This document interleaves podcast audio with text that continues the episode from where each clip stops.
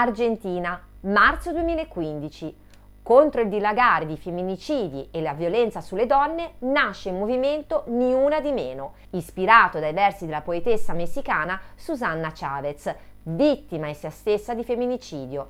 Né una donna in meno né una morta in più. Da lì in avanti l'onda femminista travolgerà rapidamente l'intera America Latina, per poi lambire il vecchio continente, fino addirittura alla Polonia, dove nel 2016, grazie ad oceaniche proteste di piazza, viene bloccata una proposta di legge per vietare le interruzioni di gravidanza anche in caso di gravi malformazioni del feto. E sempre nel 2016, non una di meno sbarca anche in Italia, dove però non si limita a fare proprie le battaglie del collettivo argentino, ma le integra con nuovi strumenti interpretativi, a partire dal concetto di intersezionalità era stato introdotto per la prima volta nell'ormai lontano 1989 dalla giurista statunitense Kimberly Crenshaw per descrivere i diversi modi in cui la razza e il genere interagiscono per determinare le molteplici esperienze delle donne nere sul terreno del lavoro. Riadattato, viene esteso a sostanzialmente tutte le contraddizioni che attraversano le nostre società di razza, di genere, ma anche di classe, di religione e addirittura anagrafiche. L'idea è appunto che scopo dell'analisi non sia più stabilire una gerarchia tra questi piani diversi, ma indagarne le interazioni mettendo tutto sullo stesso piano e riconoscendone ad ognuna pari dignità. L'anno dopo, il 2017, negli USA è l'anno del MeToo, movimento che denuncia molestie e abusi sessuali e che prende nome dall'hashtag diventato virale dopo le accuse da parte di alcune attrici di Hollywood contro il produttore cinematografico Harvey Weinstein. Sempre nel 2017, secondo la Merriam-Webster, lo zingarelli statunitense, femminismo è la parola dell'anno. Il termine infatti ha visto esplodere l'interesse da parte del pubblico, più 70% rispetto al 2016 ed è stato il più cercato nel web in concomitanza con fatti di cronaca e notizie giornalistiche. La parola femminismo è diventata trend topic, associato a serie e film come The Handmaid's Tale, che raffigura un Nord America distopico dove l'infertilità è capillare e le donne fertili divengono incubatrici per ricche coppie sterili, o Wonder Woman, il primo film su un supereroe diretto da una donna e con una visione del mondo scevra da pregiudizi sui ruoli di genere. Insomma, un fenomeno politico, sociale e culturale di dimensioni gigantesche che chi vuole capire cosa gli succede attorno non può esimersi da studiare e indagare a fondo. Io sono Letizia Lindi, di mestiere insegno storia e filosofia nelle scuole superiori e questo è il nuovo episodio di Otto Sofia, il format di divulgazione storica e filosofica di Ottolina TV in collaborazione con Gazzetta Filosofica. E oggi parliamo dei limiti e delle contraddizioni del femminismo liberale e dell'urgenza, al contrario, di un femminismo per il 99%.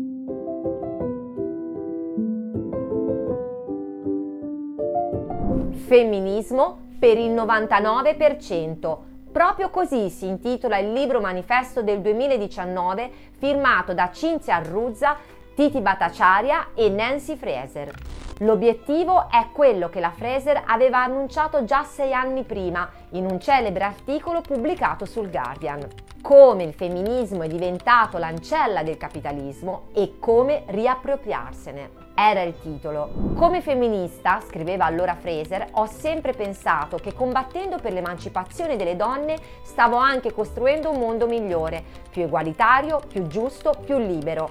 Ultimamente, riflette però Fraser, ho cominciato a temere che gli ideali ai quali le femministe hanno aperto la strada vengono utilizzati per scopi molto diversi. In particolare, sottolinea, la nostra critica del sessismo sembra che oggi venga utilizzata per giustificare nuove forme di disuguaglianza e di sfruttamento. Una volta, specifica Fraser, il movimento delle donne aveva come priorità la solidarietà sociale. Oggi, conclude amaramente, festeggia le imprenditrici. Se prima si valorizzavano la cura e l'interdipendenza umana, Oggi ci siamo ridotti a incoraggiare il successo individuale e la meritocrazia. Ma com'è potuto accadere?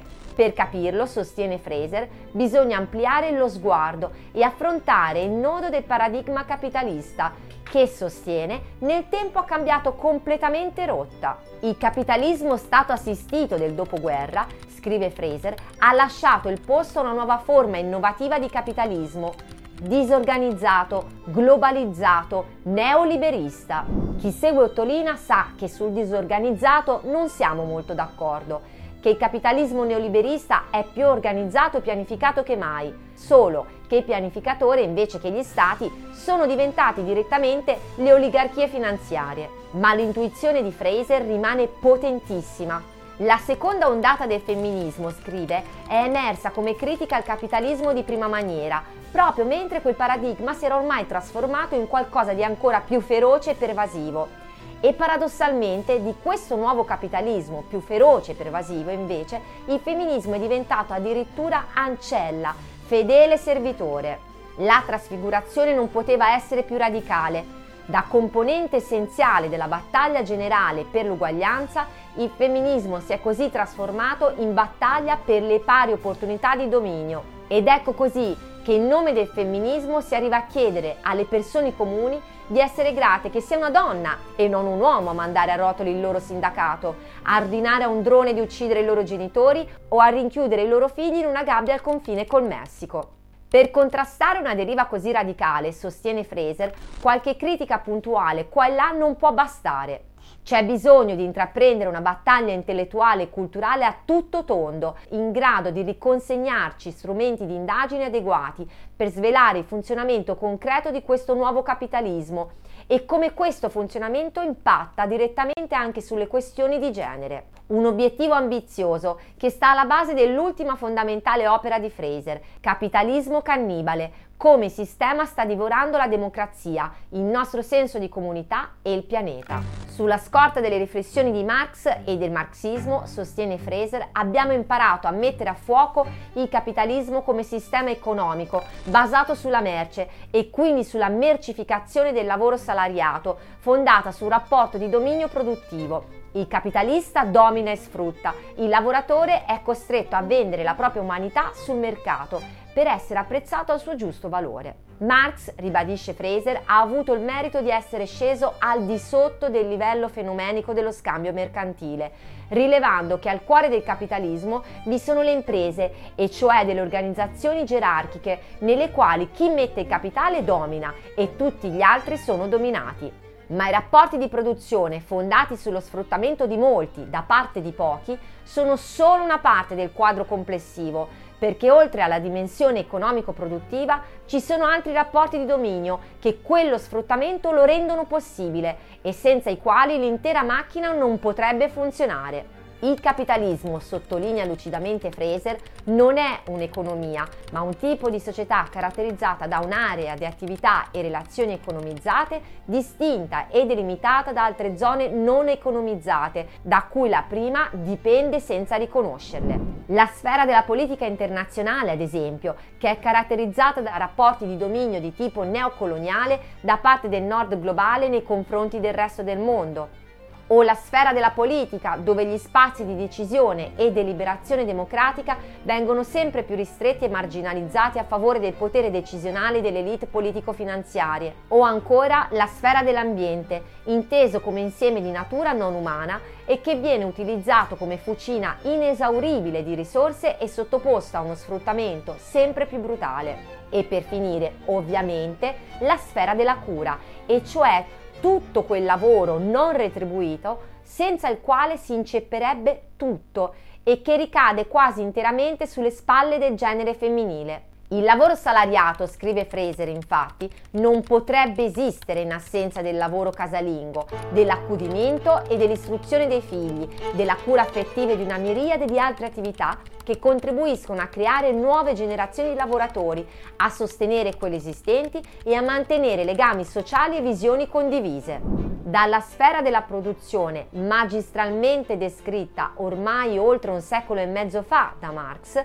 Fraser così si allarga a quella della riproduzione. L'attività socio-riproduttiva, scrive Fraser, è assolutamente necessaria per l'esistenza del lavoro salariato, per l'accumulazione del plusvalore e per il funzionamento del capitalismo in quanto tale. Sebbene l'economia capitalistica non riconosca alle attività di sostentamento, di cura e di interazione che producono e mantengono i legami sociali alcun valore monetario e le tratti come se fossero gratuite, in realtà ne è totalmente dipendente. L'occultamento del ruolo essenziale di tutte queste attività è in larga parte dovuto al loro essere state forzatamente relegate in una sfera privata, distinta dalla sfera economica e sociale propriamente detta. La lunga battaglia che ha attraversato il XX secolo è consistita in buona parte invece proprio nel loro riconoscimento e nella rivendicazione che a farsene carico fosse sempre di più lo Stato